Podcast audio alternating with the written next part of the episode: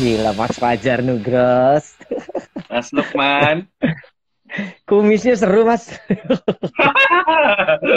Mau ngejar kayak Kita udah lama banget nih nggak ketemu ya. Udah dari yang Iya. sebelum PSBB lama nggak ketemu, ditambah PSBB makin lama lagi nggak ketemu kita. Aduh. Tadi ada ada Avandi tuh nyaut-nyaut Iya. tuh. Lihat tuh apa kabar kalian? Kabar baik. eh, kangen juga ya. Ya kangen juga. Kema dulu eh, teman-teman semua eh, perlu tahu dulu Fajar Nugros eh, menjadi sutradaranya film 724 yang aku main sama Dian Sastro.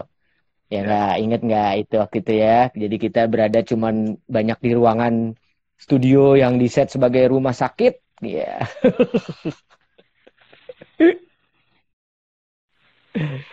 Syuting yang seru. Wah, tuh ada Gimana? Mas Umar juga. Wabah gimana Mas Lukman? Gimana gimana? Eh, situasi pandemi gini gimana? Situasi Everything ini okay ya rumah Ya kalau di rumah sih everything's okay. Puji Tuhan mereka anak-anak sehat, istri sehat Hmm. gitu kan. Eh, lo sendiri gimana? Sehat semua kan? Alhamdulillah anak istri sehat, lagi puasa kan, jadi Hmm. mungkin Eh. jadi bisa lebih terawih tiap malam gitu jamaah gitu. Nah, betul. sih, jadi lebih iya, religius. iya. Betul. Nggak, kalau kalau gue istilahnya gini nih, Chris. Mungkin orang-orang banyak ngerasa bahwa wah masjid ditutup, gereja ditutup. Semakin sedikit katanya masjid sama gereja. Tapi menurut gue justru makin banyak karena ada di rumah-rumah setiap orang yang Hmm, melakukan ibadah. rumah-rumah ya. Betul. Jadi tadinya jumlahnya cuman ya udah orang datang ke masjid bisa dihitung misalnya oke ratusan, tapi sekarang nambahnya lebih banyak karena orang ibadah dari rumah berarti itu masjidnya, itu gerejanya, gitu kan? Kira-kira begitu. Harusnya jadi lebih asik sebenarnya. Wih, ada Om Ochai nih, Om Ochai.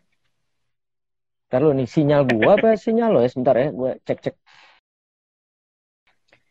Iya, jadi eh sama ini gua gua tadi habis dari kantor sebentar. Hmm. Ada meeting kan, kebetulan kantor deket rumah.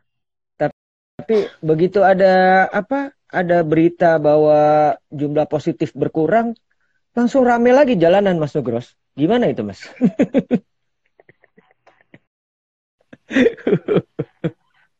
Sebenarnya ya, sebenarnya sih eh eh, kalau gua sih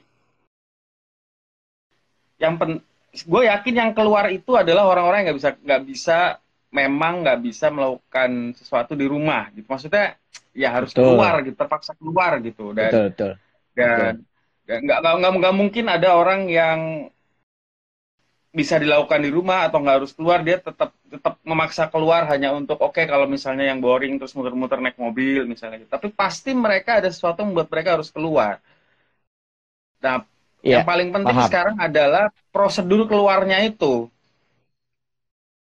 Nah, kita harus membiasakan itu yang apa penting. kita harus membiasakan apa itu Iya. sih dan terhadap orang kayak apa gitu ya. Kalau pakai masker harus pakai masker supaya orang lain juga nyaman gitu. Istri eh, Santi istri Iya, gue tuh kalau keluar ngelihat untuk belanja ya untuk ngelihat orang nggak pakai masker takut sendiri gitu. Jadi betul, Jadi, betul.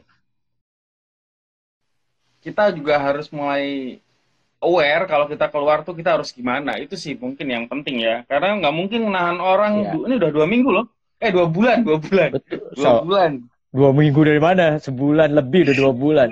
dua bulan Iya. dua bulan Ya, mudah-mudahan sih mereka mentaati itu sih. Gue gue yakin mereka juga berpikir bahwa ini baik buat semuanya, kepentingan buat semuanya. Eh gue juga berdoa untuk semua orang-orang yang harus pergi atau kerja keluar, karena eh, yang penting mereka akan selalu sehat dan bisa pulang ke rumah dalam keadaan sehat, berkumpul bersama keluarga. Itu yang paling penting sih. Kira-kira.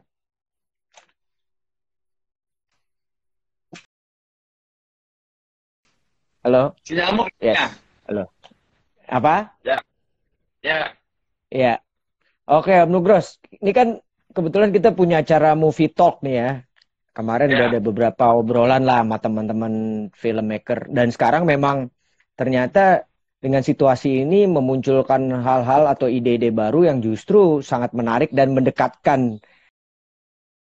eh, kita terutama filmmaker dengan masyarakat khususnya gitu kan. Contohnya kan ada diskusi tentang sutradara, diskusi tentang film, bahkan juga ada pelajaran-pelajaran tentang film yang dilakukan online gitu kan. Dan ternyata responnya juga sangat luar biasa nih. Ternyata masyarakat Indonesia sangat banyak pengen tahu tentang industri film di Indonesia gitu kan. Nah, sebelum kita ngobrol tentang tema kita kan kita akan ngebahas soal Sri Mulat nih. Nah, ini kan Sri Mulat mungkin kalau anak-anak milenial yang sekarang mungkin ada yang tahu, ada yang nggak tahu gitu.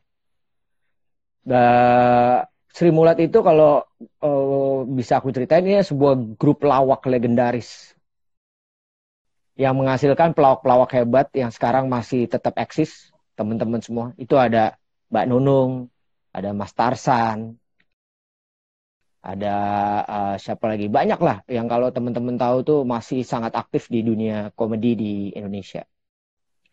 Nah, Mas Tugros kan memang eh, cukup banyak menangani film-film. Maksudnya kemarin terakhir Yowis Band juga dengan komedi yang cukup kental dengan bahasa yang sangat Jawa Timuran gitu kan. Nah, Sri Mulati kan juga mengarahnya dia eh, dari daerah Jawa tentunya kan, Jawa Timur juga kalau nggak salah ya. Gimana Mas Nugros eh, kalau Mas Nugros eh, melihat maksudnya pengen tahu dari sisi Mas Nugros sendiri tentang apa yang Mas Nugros lihat tentang Sri Mulat dan pengalaman-pengalaman apa yang Mas Nugros rasakan pada saat eh, Mas Nugros mungkin ada di masa-masa Sri Mulat sedang jaya-jayanya gitu. Kira-kira gimana Mas Nugros? Sebenarnya ya gue ngeliat ini yang putus siapa nih? Yang halo masuk ya? Iya, lo lo putus-putus. Masuk masuk. Tadi cuman putus-putus. Oke, eh, sebenarnya kalau ngomong soal Sri Mulat ya, gue nggak ada eh, kita itu kenal, gue itu kenal kita. Halo, Ya, lo. Halo. lancar putus-putus. Lancar, lancar. Oke, jadi kalau kita ngomongin Sri Mulat, sebenarnya generasi gua itu, gua generasi 98 kayak gua itu mungkin tidak kenal Sri Mulat yang era-era awalnya gitu. Kita kenal itu Oh. mungkin generasi yang sudah Sri Mulat itu nongol di Indosiar mungkin ya, di, itu sekitar Ya. tahun 95 dan ternyata itu adalah kebangkitan ke- kedua mereka gitu. Kebangkitan kedua Oke. mereka setelah mereka masuk ke TV.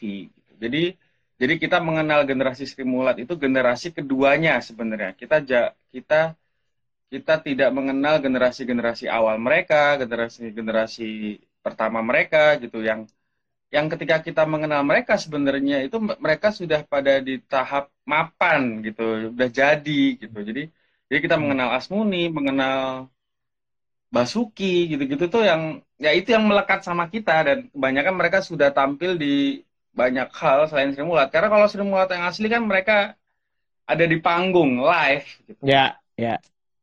Panggung live dan di Jakarta ada di Taman Ria Senayan, di Surabaya ada di THR, di Solo kalau nggak di Balai Kambang mereka di di, di Taman Sriwadari gitu-gitu sih dan dan itu sebenarnya yang yang yang ingatan ingatan kita itu yang setelah mereka berada di TV atau sebelum ada di di, di TV padahal sebenarnya perjuangan mereka sangat menarik gitu. Bahkan kalau kita ngelihat eh, Pak Arswendo almarhum tuh pernah ngomong bahwa kalau bisa tanggal 7 Mei itu adalah hari hari lawak atau hari ger nasional gitu dia nyebutnya. Untuk mengapresiasi Sri Mulat.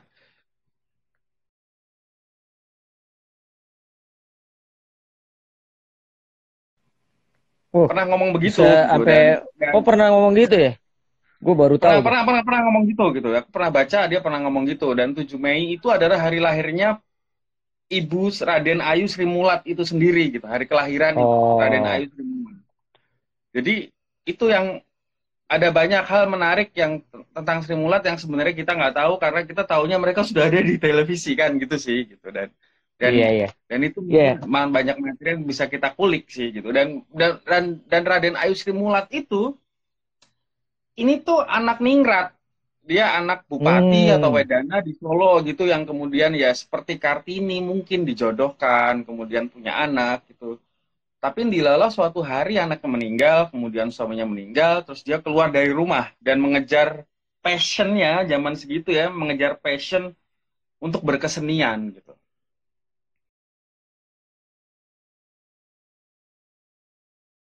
Oh, itu Jadi- cerita menarik banget ya. Yoi. Dan itu lebih ah, itu sih itu adalah akar akar jauh dari Sri Mulat gitu. Dan dan sampai dia ketemu Pak Teguh gitu dan Pak, Pak Teguh ini eh, keturunan Tionghoa. Dia Ho, Ho Chen Tiong nama aslinya. Jadi mungkin ada era di mana tahun itu harus mengubah nama menjadi Indonesia banget ya. Jadi dia mengganti nama Ya. jadi Teguh Teguh Teguh. Slamet Raharjo Oke.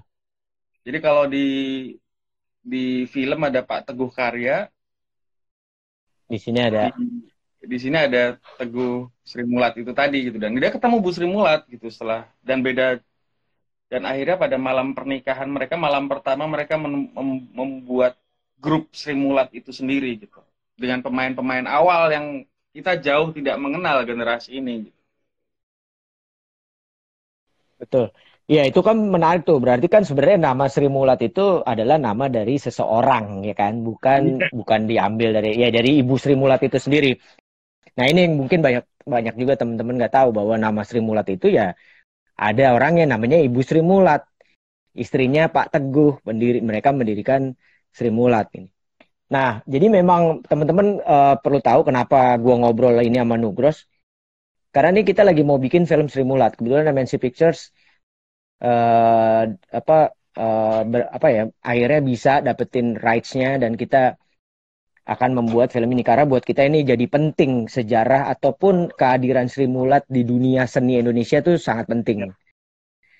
Ah, nah kalau lo sendiri sebenarnya waktu mendengar awal bahwa akan ada film Sri Mulat dari sendi- lo sendiri itu kayak apa? Eh, maksudnya reaksinya atau apa atau gimana gitu? Ya kalau gue sih sebenarnya ngerasa wah ini penting banget karena Sri Mulat itu mbah kalau dalam tanda kutip mbahnya ya mas mbahnya komedi di Indonesia sih gitu.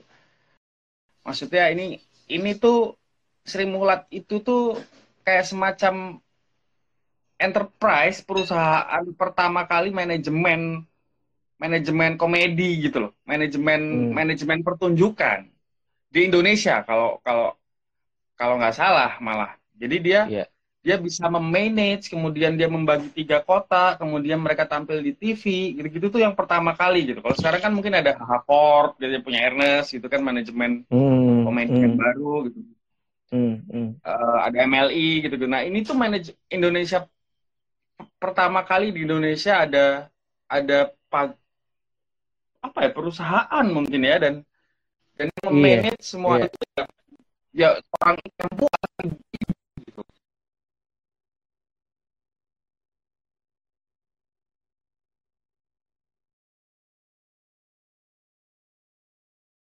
Ntar Gros, suara lo hilang lagi nih. Oke, eh jadi kalau nah mana nih? Eh buat gua pribadi sih Sri Mulat jadi nah nah ada ada ada Jadi kita ganti-gantian, ganti-gantian berhenti. Freeze, freeze gitu ya. Iya. Jadi gitu. Nah. Jadi menurut gua dia adalah enterprise pertama di Indonesia yang yang orang-orang harus harus melihat gitu bahwa ini perusahaan pertama yang di jadi ada seorang ibu perempuan yang benar-benar punya passion kesenian yang luar biasa gitu dan dibantu oleh suaminya Pak Teguh yang jadi sutradara, jadi ke- ketua eh, mengatur laku, mengatur manajemen pemain, mengko- me- mengatur jadwal manggung, gitu, mengatur penonton itu sih Iya sih, biasa. Kalau dipikir-pikir ya pada zaman itu dengan pengaturan sebegitu banyak orang dengan latar belakang berbeda-beda, dengan konsep komedi yang tentu berbeda-beda, itu menarik sih ya kalau kita kulik gitu ya.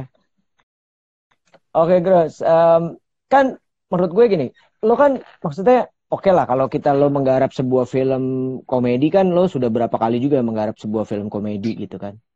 Nah, uh, kalau dari sudut pandang lo tuh, kalau film komedi apa sih yang menurut lo itu sebuah film komedi yang sukses gitu?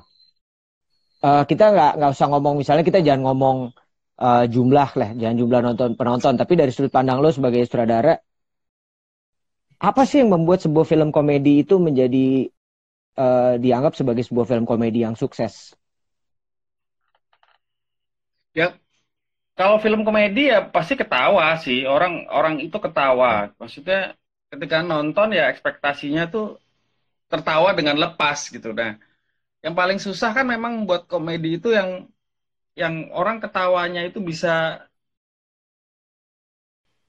gimana kalau sama-sama dengan kayak drama jadi di sini dia harus mulai merasa sedih kemudian sini di endingnya orang berubah air mata gitu gitu kan jadi level dramatik tawanya itu juga naik gitu kan dan itu yang ya, yang ya. membuat susah karena karena kemudian dalam komedi itu tidak ada kesepakatan buat penonton.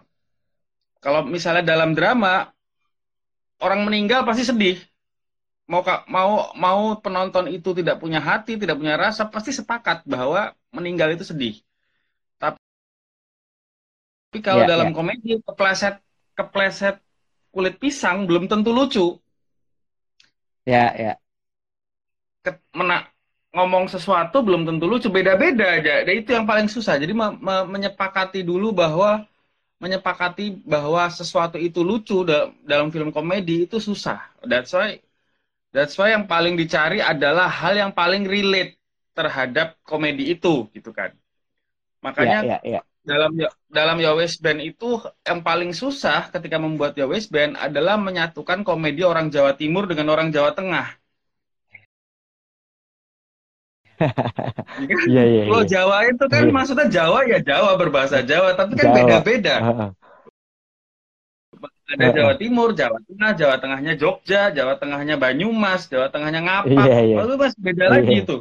Dan itu beda yang paling banget. susah adalah menyamakan itu dalam satu bahasa kalimat dialog bahasa Jawa dan itu yang paling berat ketika membuat itu. Jadi diskusinya sama Bayu Skak adalah ini di Jawa Timur tahu nggak? Nggak tahu. Ini di Jogja tahu nggak? Nggak tahu. Ini di tengah tahu nggak? Ini timur tahu oke kita pakai yang ini. Itu maksudnya gitu. Orang Jogja tahu Janco orang Jawa Timur tahu Janco gitu. Satu Indonesia tahu Janco itu kan kalimat Jawa yang sama ya. Walaupun itu milik miliknya Jawa Timur. Di tengah yeah, tidak yeah, tengah betul. tidak mengatakan Janco gitu. Tapi orang tahu yeah, itu yeah. suatu kalimat. Nah itu yang harus dicari kan. Nah jadi ya. dua double kesulitannya dua kali lebih besar gitu. Ya. Nah, nah Sri Mulat Jadi, menariknya Sri Mulat orang Solo, mereka ke Surabaya, kemudian mereka ada di Semarang. Jadi semua Jawa ada di Sri Mulat itu gitu. Zaman dulu gitu. Jadi jadi jadi pada tahun 80-an 70-an akhir itu ketika udah generasinya generasi kedua ada Asmuni dan lain-lain itu ya. Sri Mulat ada tiga cabang, ada di Solo, ada di Surabaya, ada di Semarang gitu. Walaupun pergerakan awalnya ketika tahun 65-an mereka pindah dari Solo ke Surabaya. Di Surabaya mereka menetap di THR Surabaya. Dan dan berarti kan mereka ada perubahan gaya dari bahasa Jawa Tengah ke bahasa Jawa Timur. Iya, iya. Kemudian ketika mereka masuk Jakarta ada perubahan lagi gitu. Waktu awal-awal yang yang harus dicari adalah ketika mereka di Jakarta awal-awal itu penontonnya siapa? Apakah orang-orang Jawa yang da dari daerah di Jakarta atau orang asli Jakarta yang nggak ngerti bahasa Jawa atau bagaimana gitu? Dan supaya tetap menarik gitu. Karena menurut catatan di Taman Ria Senayan selalu penuh tempatnya, selalu penuh. Betul. Penontonnya. Nah, gue pernah ya. gue pernah nonton tuh di Taman Ria gue jadi punya pengalaman bokap gue tuh seneng juga nonton Sri Mulat gitu hmm. jadi gue satu hari awal pertama tuh gue bingung gue mau diajak ke mana sih gitu kan bayang di Taman Ria itu gue baru tahu itu oh ini seru dan lucu tapi memang bahasanya memang campur-campur jar jadi bahasanya hmm. tiba-tiba ada Jawa Timur ada Jawa Tengah tapi gue merasa itu yang akhirnya bikin gue tertawa gitu percampuran hmm. bahasa itu yang akhirnya bikin bikin gue jadi wow gitu ngakak gitu kan. Nah itu mungkin salah satu keunikan juga dari yang cerita lo bilang karena perpindahan itu mereka dan akhirnya mereka banyak di Jawa dari beberapa banyak Jawa gitu kan. Ya gak sih? Nah kalau dari sudut pandang itu menurut lo uh, kalau kita ngomong bukan Jawa lah ya masih relatable gak sih Sri Mulat ini dengan kita ngomong misalnya dengan dengan di Medan, dengan di Papua, masih mereka masih bisa connect gak sih? Gue pengen apa kurius aja menurut lo tuh kayak apa ya? Oh kalau kalau kalau sekarang sih menurut gue Sri Mulat udah jadi brand nasional gitu, maksudnya udah bukan yeah. segmented bahwa itu milik orang Jawa gitu. Itu. Jadi dulu ada ada momennya ketika Pak Teguh ketika Pak Teguh menerima beberapa pelawak baru gitu, saya lupa namanya siapa si pelawak khawatir karena dia nggak bisa bahasa Jawa. Pak Teguh bilang nggak, ini sekarang kita sudah harus berbahasa Indonesia. Gitu. Ada momen-momen kayak gitu. gitu. Jadi, jadi kalaupun era sekarang juga orang menyebut Sri Mulat itu sudah nggak selalu Jawa, itu sudah punya orang Indonesia gitu deh. Ya, Dan ya, banyak ya, ya. banyak orang Indonesia yang udah ngerti lawakannya karena mereka tidak selalu lontarin bukan dia verbal doang kan komedinya, ada komedi situasinya juga, ada komedi ininya juga. Gitu sih. Ya kayak slapstick. Gue maksudnya kadang-kadang mereka mengulang sesuatu yang udah pernah kita tahu ya. Kayak tiba-tiba uh, jatuh atau tiba-tiba ngomong tapi di kepala. Tapi itu bikin ngakak abis itu. Gue kadang-kadang suka suka berpikir ini kan sebenarnya sesuatu yang diulang. Masalahnya yes, pengulangannya timingnya tepat. Dan itu yang susah sih sebenarnya. uh itu dia yang mau gue bahas tuh. Mereka tuh ya. luar biasa banget gitu. Punya pengulangan-pengulangan, tapi ini bisa tepat. Nah, sekarang dengan dengan konsep itu gitu, uh, ada nggak yang pengen lo sampaikan nih pada saat lo nanti mendirect Sri Mulat itu sendiri gitu? Kayak tadi pembahasan gue tentang pengulangan tapi timing yang tepat. Kembali hmm. lagi pada Sri Mulat itu sendiri. Apa sih yang pengen ba banget lo sampaikan dari film Sri Mulat itu sendiri secara lo pribadi deh misalnya? Kalau gue pribadi sebenarnya ya, uh, gue gua ngelihat bahwa Ibu Raden Ayu Sri Mulat ini kan dia orang priayi gitu, dia bangsawan gitu. Hmm. Kemudian hmm. dia dia keluar dari benteng istana gitu, benteng komat ya. apa priayinya itu untuk menjadi seniman gitu. Ya, ya. Jadi kemudian Sri Mulat yang dia bentuk Sri Mulat yang dia bentuk adalah grup yang kemudian menjadikan pembaharu bahwa bahwa uh, ada isu-isu kelas di situ. Jadi kayak mis Sri Mulat itu rame di panggung itu karena isunya kelas. Di panggung okay. Sri Mulat itu uh, tokoh utamanya selalu babu kan, pembantu gitu dan Iya iya iya benar benar benar. Dan mereka bisa ngeledek majikannya. Iya, mereka yeah, benar, benar. itu yang disukai oleh penontonnya gitu pada zaman-zaman itu kemudian dan dan itu adalah bentuk perjuangan dia untuk mengeledek keluarganya dia sendiri mungkin. Jadi yeah, yeah.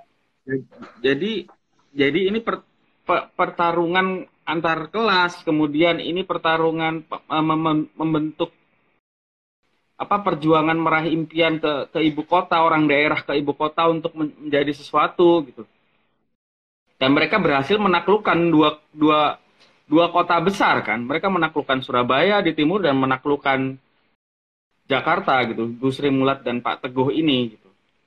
Sampai kemudian hmm. mereka akhirnya tampil di TVRI kan. Puncaknya adalah yeah, tampil yeah. di ya. TVRI. Yeah. Sebenarnya itu era era era era pertama Sri Mulat sih masa masa Jadi itu sih sebenarnya misinya bahwa ya tentu saja ini harus meng, meng, menghibur. Ini film komedi gitu.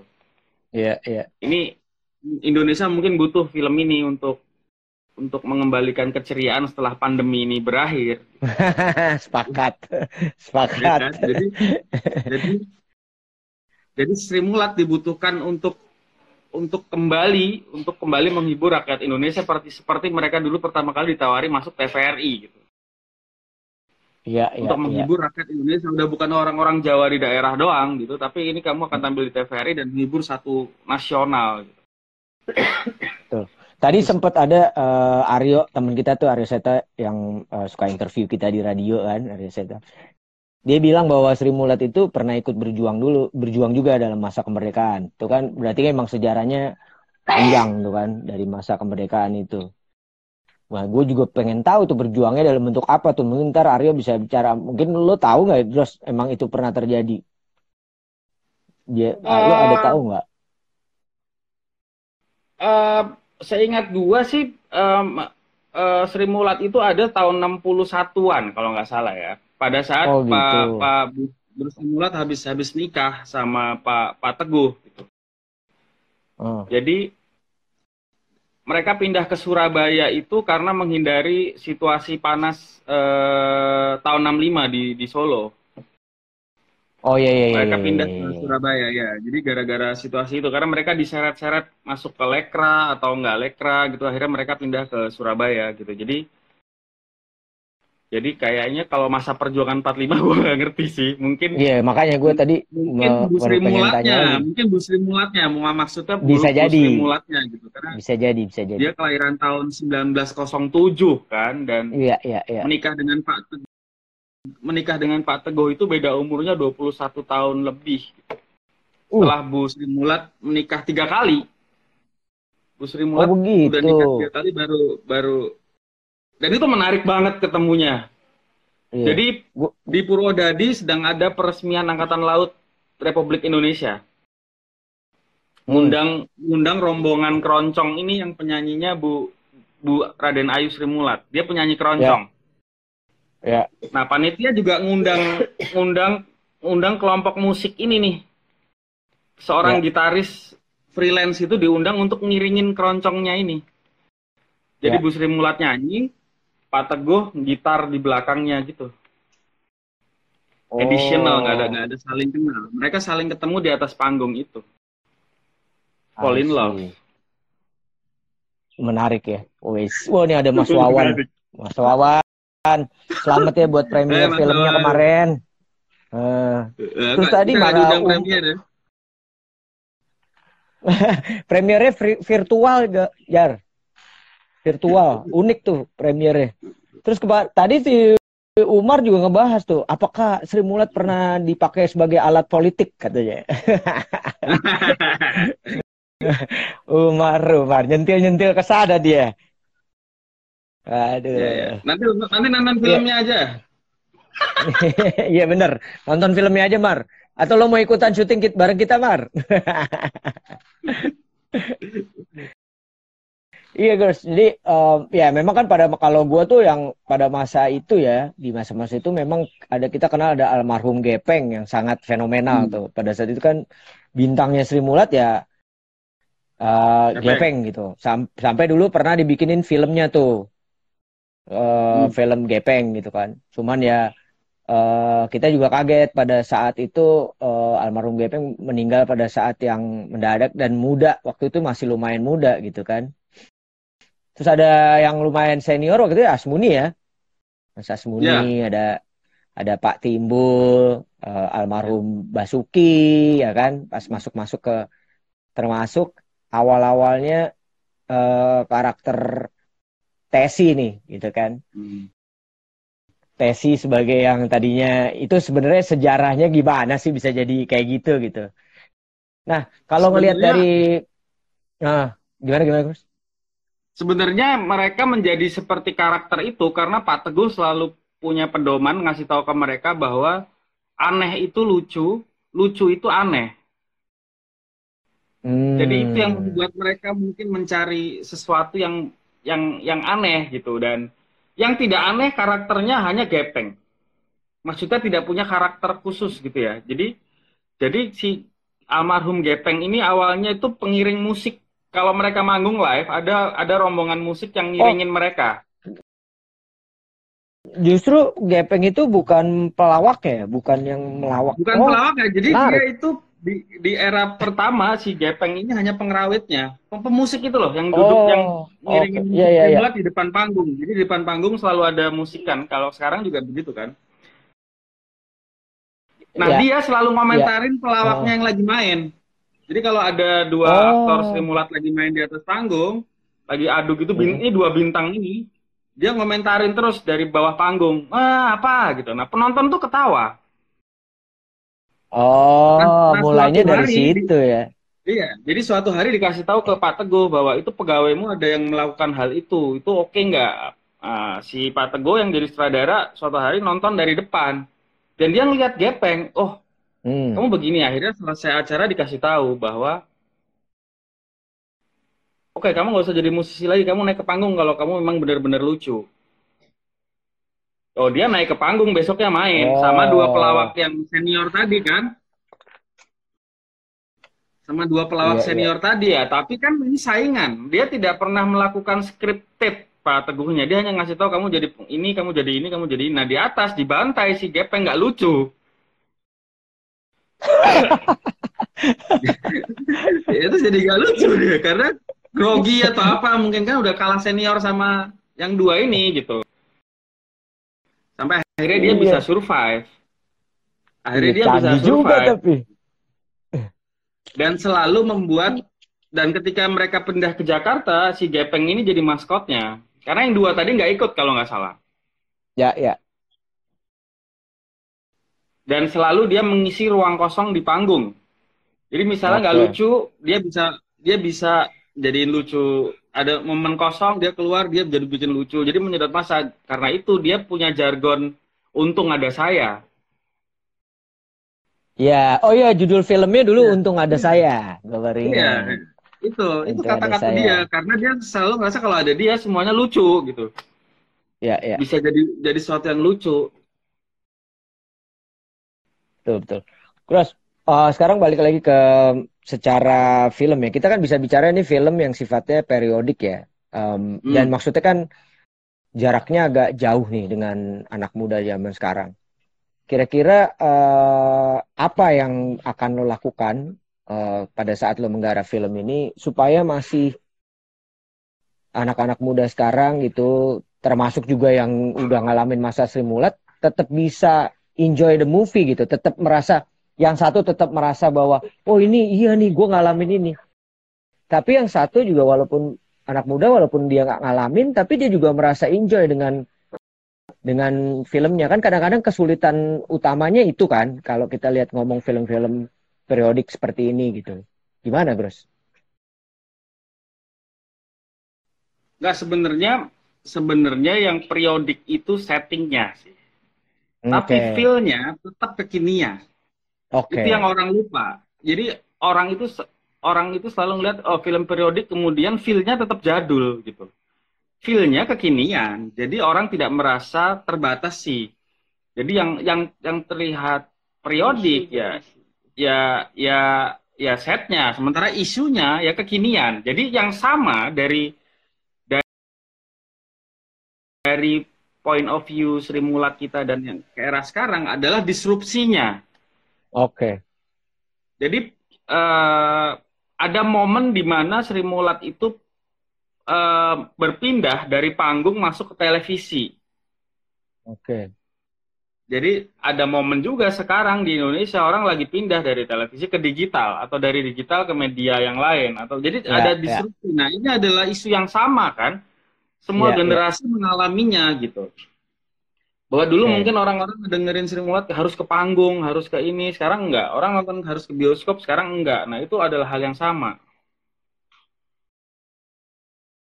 Nah, ini berarti kan uh, salah satu yang memang jadi pada saat penggarapan ini isu itu juga harus kelihatan ya mengenai isu yang saat ini berhubungan juga. Maksudnya uh, kan tentunya lo sebagai sutradara kan udah punya bayangan lah kira-kira uh, out uh, the treatmentnya dari apakah ini akan mempengaruhi juga pada yang uh, mempengaruhi juga pada per karakternya apakah akan lo sisipi juga ada unsur-unsur kekinian atau lo akan tetap mempertahankan seperti yang kayak aslinya tapi lo sisipi dengan cara treatment yang lain gak?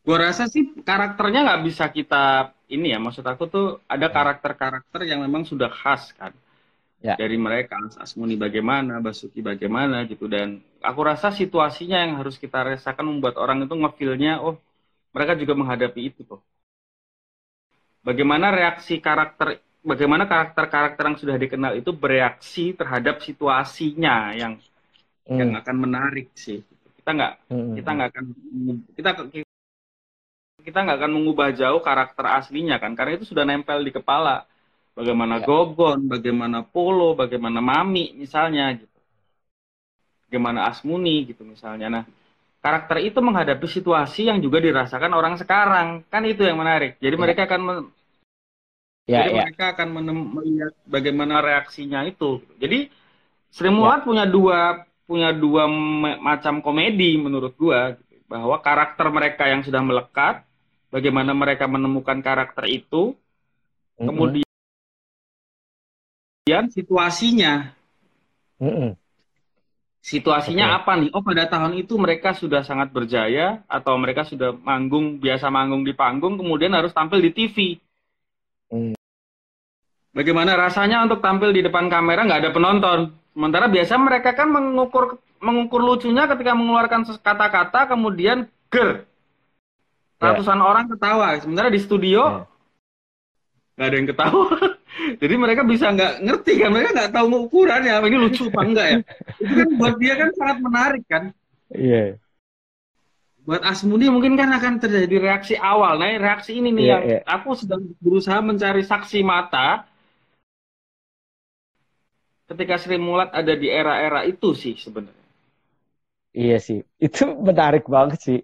Um, kalau gue deh, gue sebagai aktor gitu, jujur waktu ada film Sri Mulat, buat gue tuh, wah ini menarik gitu. Pada saat lo bisa mau siapa aja, lo berperan sebagai siapa aja di situ, itu menarik karena kayak tadi lo ceritain banyak tentang Sri Mulat itu sendiri kan, dan latar belakang karakternya juga unik-unik gitu.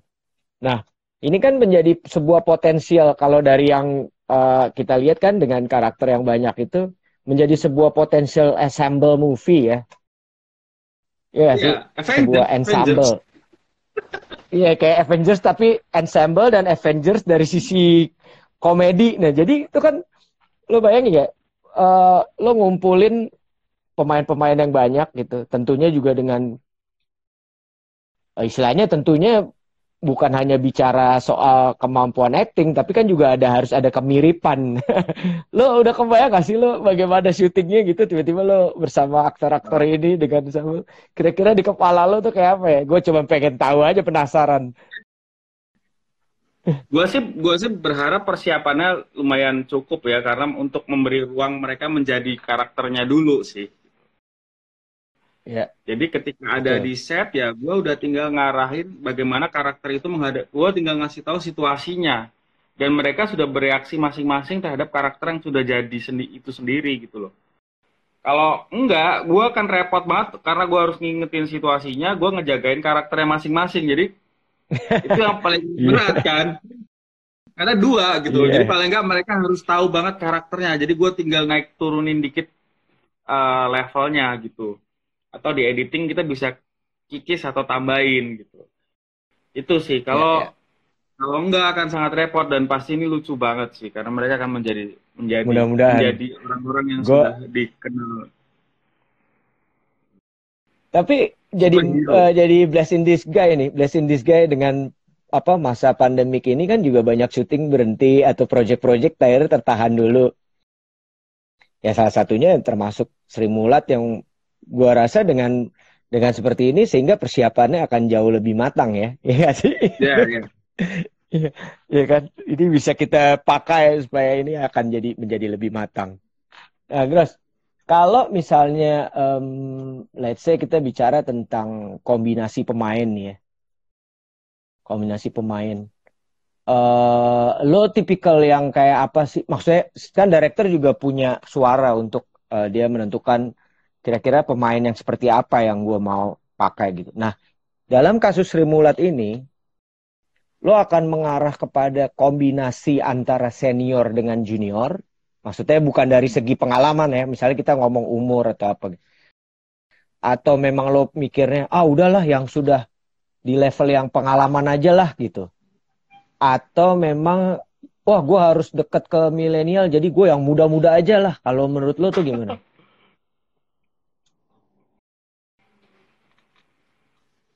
Oke, ini ini ini ini ini, ini menarik nih. Iya, betul. Tapi sebenarnya kalau gua sih berpikir mencari yang yang yang bisa memerankan karakter itu sih.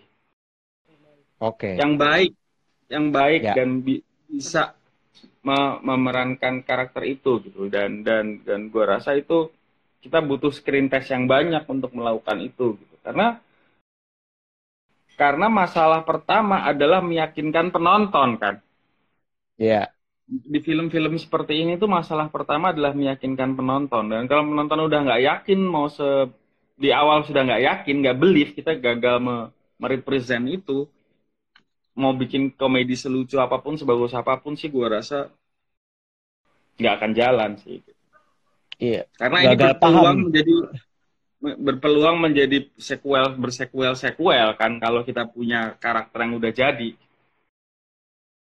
Iya, betul betul. Itu itu yang gue lihat banget sih di film Sri Mulat ini.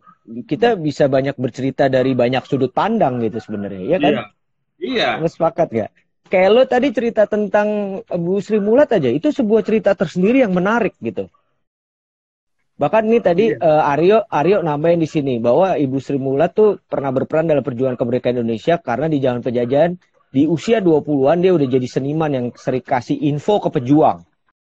Kebayang nggak? Berarti kan itu itu, itu jadi prequelnya nanti prequel Nah, bisa jadi kan kita ngomong prequel sebelum Sri Mulat itu terjadi. Awal mula eh, romantisme Ibu Sri Mulat bertemu dengan Pak Teguh gitu.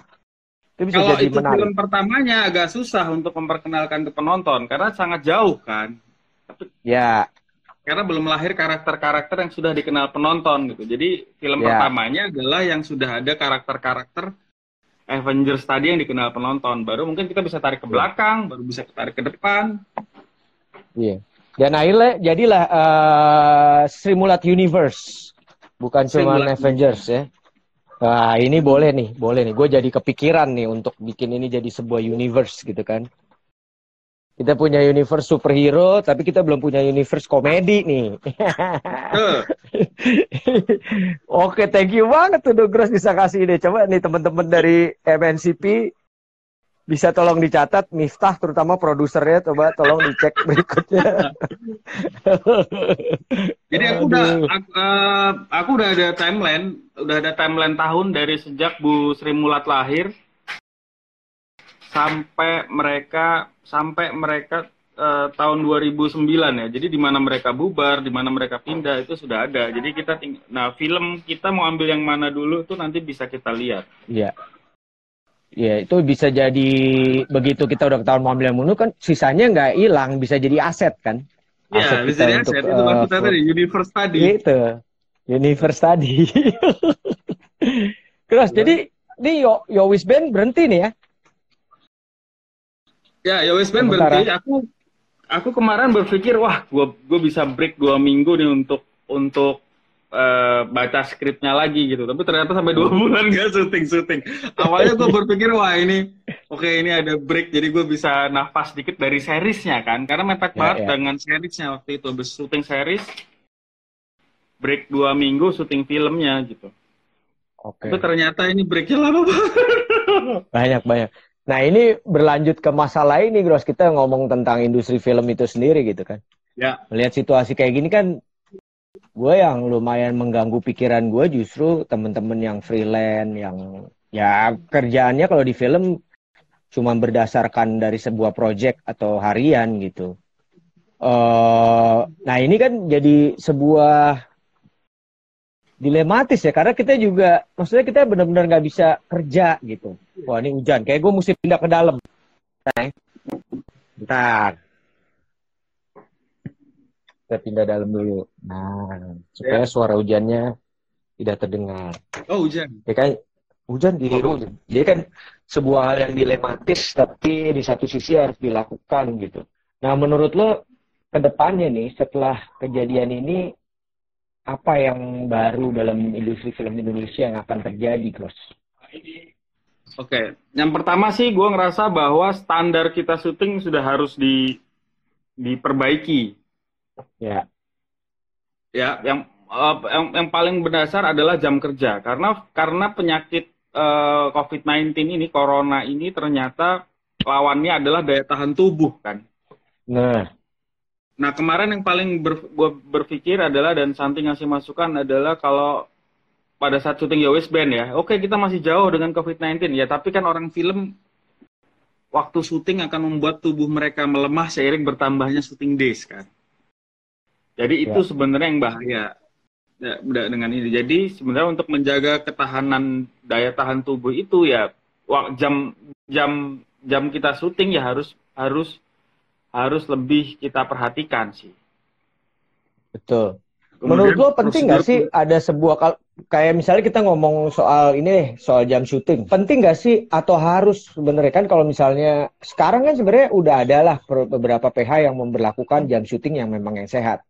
Tapi kan ada juga yang belum. Nah, gue berpikir harusnya ada sebuah kayak peraturan pemerintah gitu yang tercantum bahwa memang ada jam. Nah, menurut lo apakah itu bisa jadi salah satu jalan atau malah itu merepotkan? Gimana menurut lo? Karena kan lo juga sih harus lo, dari lo juga lo kan maksudnya lo selain sutradara lo juga ada demi istri PH gitu nah itu lo pasti bisa lihat sudut pandangnya kan dalam dua dua hal nih Ya kalau kalau gue sih sebenarnya lebih ke demi, demi istri dulu ya. Eh, Ya. Kita ada jam istirahat yang maksimal gitu, 7 jam, 8 jam gitu tuh wajib gitu. Jadi jadi sebenarnya sudah mulai kita lakukan kayak kayak aturan-aturan anti narkoba, pelecehan seksual itu kita sangat straight gitu. Nah, sebenarnya daripada kita memikirkan pemerintah begini, pemerintah begitu, asosiasi sih harus mulai melakukan itu. Asosiasi sih harus sepakat, tapi harus sepakat untuk semua anggotanya. Jangan sampai yang di sini mau, yang di sana akan ngambil, yang di sini nolak, ntar diambil yang sono gitu. Itu yang sebenarnya membuat aturan kita nggak maju-maju kan. Nah, Karena kalau kita nolak karena kita menjaga itu ada yang ngambil gitu loh. Ada yang ngambil Ya, ya, jobnya gitu. iya, iya. Jadi bikin produser ah, ntar juga pasti ada yang mau itu sih. Jadi kita nggak bisa straight akhirnya. Oke Akhirnya kalau kita sepakat bahwa semua sutradara atau produser akan melakukan Pak kru nggak akan bisa kalau- kalau nggak istirahat 8 jam atau 7 jam gitu misalnya. Tapi dia berpikir Iya. ah gue akan nyari kru yang mau aja dan akhirnya ada. Kan itu yang repot. iya betul betul betul sangat penting Betul tuh ya.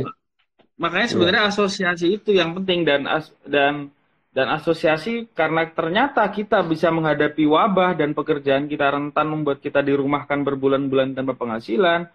Ke depannya asosiasi juga harus berpikir apa nih apakah banyak yang pensiunan buat para berantakan para- nah aktor, itu kan buat itu kan para kejadian. kru gitu-gitu untuk menjamin Iya. masa pensiun itu juga itu kan kejadian de- dengan Sri Mulat ketika Oh, era iya. pertama Kejadian mereka setelah tahun TV sekali ada swasta pada lahir gini kan orang kita juga harus pikirin mencari hiburan pembagian sembako atau apa jadi tiap asosiasi punya power sendiri terhadap iya, iya. Ya, finansial Ah, anggotanya kalau gua kan lihat bahwa memang ya itu harus sebuah jadinya sebuah kolaborasi ya sebuah nggak bisa sendiri sendiri jadi sebuah kolaborasi dari tiap asosiasi sepakat. Wah, kita mulai misalnya dari BPI BPI kan di bawahnya ada stakeholder film ya Ya. itu asosiasi dan segala macam sepakat baru bisa jalan. Tapi kalau nggak nggak sepakat ya memang agak sulit gitu. Tidak ke panggung-panggung mereka lagi mereka bubar akhirnya tahun 9 berapa ya tahun 80-an akhir kalau eh, 90-an Iya. awal kalau nggak salah. Iya. Dan mereka reuni lagi tahun 95 iya. Mereka reuni lagi tahun 95 dibiayai kadir yang sukses eh, di dunia film. Iya kebayang kan? Itu balik Jadi lagi kita kan- ngomong bicara Iya. Bicara tentang Kadir solidaritas dengan duit itu pribadi Ka- kadir dengan duit pribadi 200 juta pada tahun itu dia mengumpulkan membuat reuni Sri Mulat untuk keliling manggung-manggung lagi sampai akhirnya Luar dilirik biasa. oleh Indosiar kan itu Ya, masuk era kedua masuk. mereka masuk TV Ya, betul. Gue ingat banget tuh waktu Sri Mulat di Indosiar. Gue termasuk orang yang nonton soalnya. Aduh, itu di lo jadi kepikiran ya apa kita bisa menghadirkan kembali itu di salah satu televisi swasta atau apa. Jadi mereka punya program lagi kan menarik ya.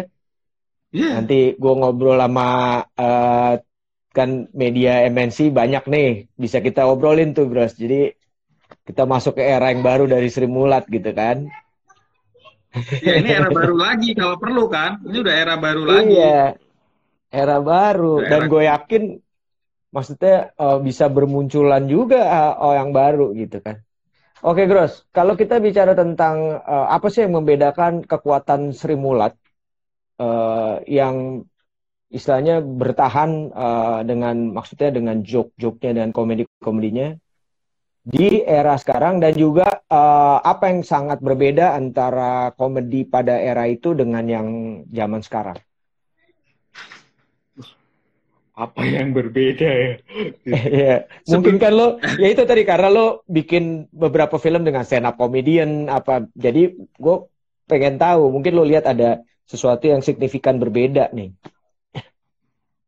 Sebenarnya kalau pola sih masih agak sama, jadi sebenarnya kan kalau nggak salah di di awal panggung selalu mereka tampil sendiri dulu, hampir kayak stand up, okay. mereka muncul misalnya di setnya adalah ruang tamu sebuah rumah mewah, munculnya dulu muncul Basuki, muncul Polo atau muncul Mami yang kemudian muncul pembantu kedua, kemudian mereka ngomongin mereka ngomongin majikannya kayak apa gitu, kemudian majikannya ternyata muncul di belakangnya gitu-gitu kan. Yeah.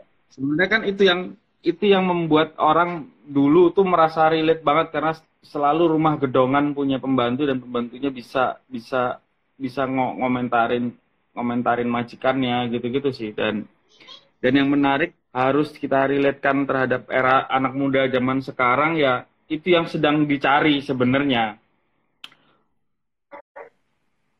Dan Apakah kita gue tuh gue tuh lagi berpikir untuk jadi gue sedang mencari wartawan yang menjadi saksi menjadi saksi Sri Mulat di era Taman Ria Senayan sampai masuk TVRI gitu dan karena dan men mencari orangnya ya. Jadi dia tuh mangkal di Taman Ria Senayan kabarnya.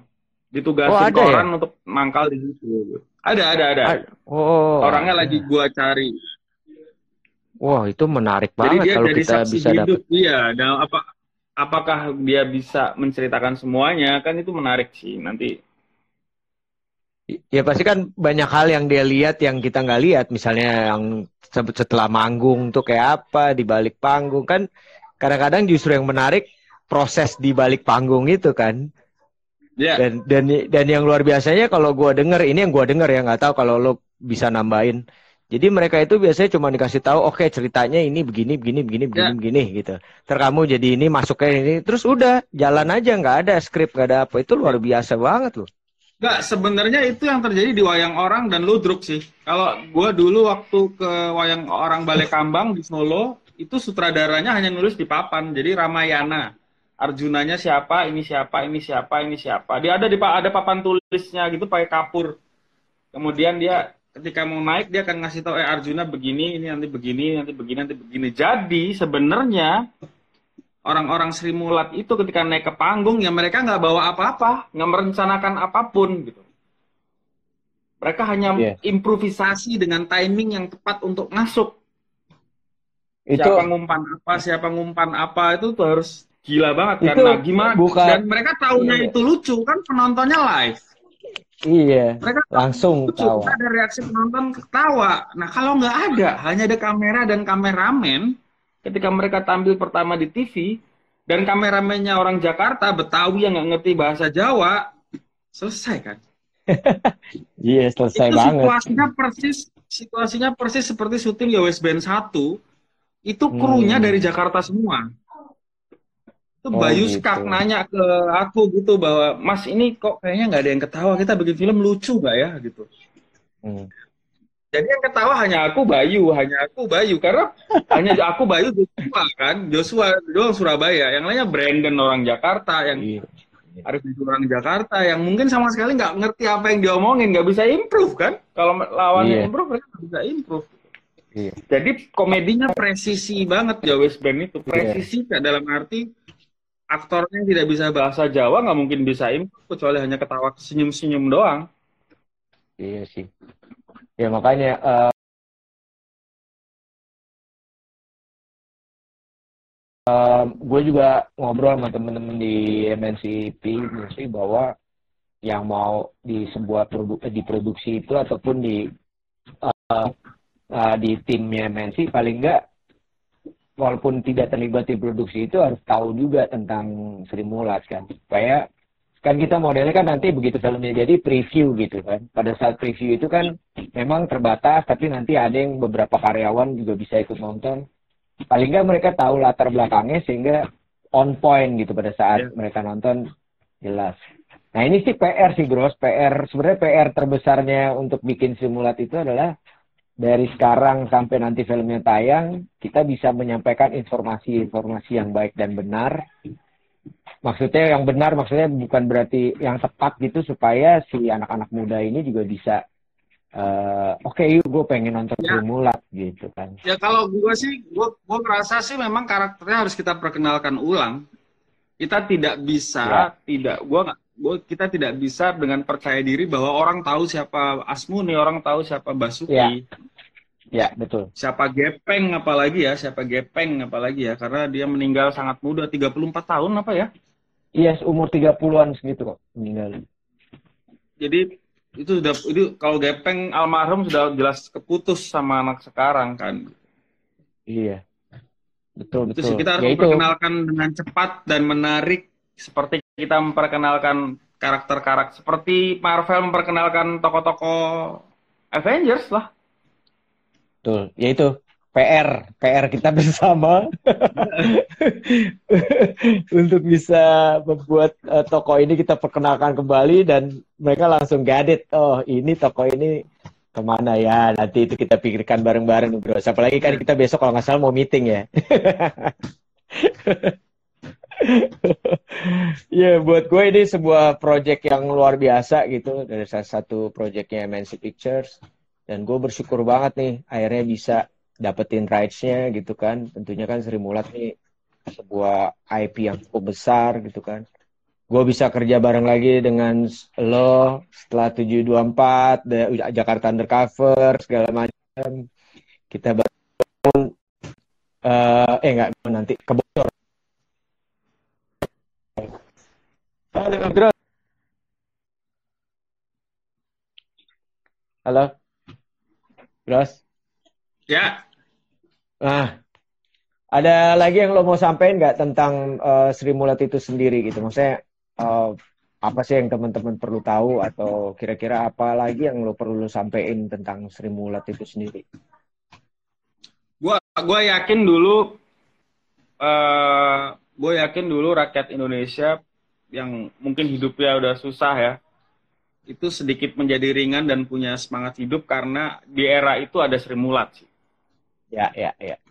Jadi gue berharap ini ini brand atau ini apa? Ini aura auranya Sri Mulat atau roh, rohnya Sri Mulat itu bisa kembali menghibur rakyat Indonesia sih. Setelah wabah. Amin.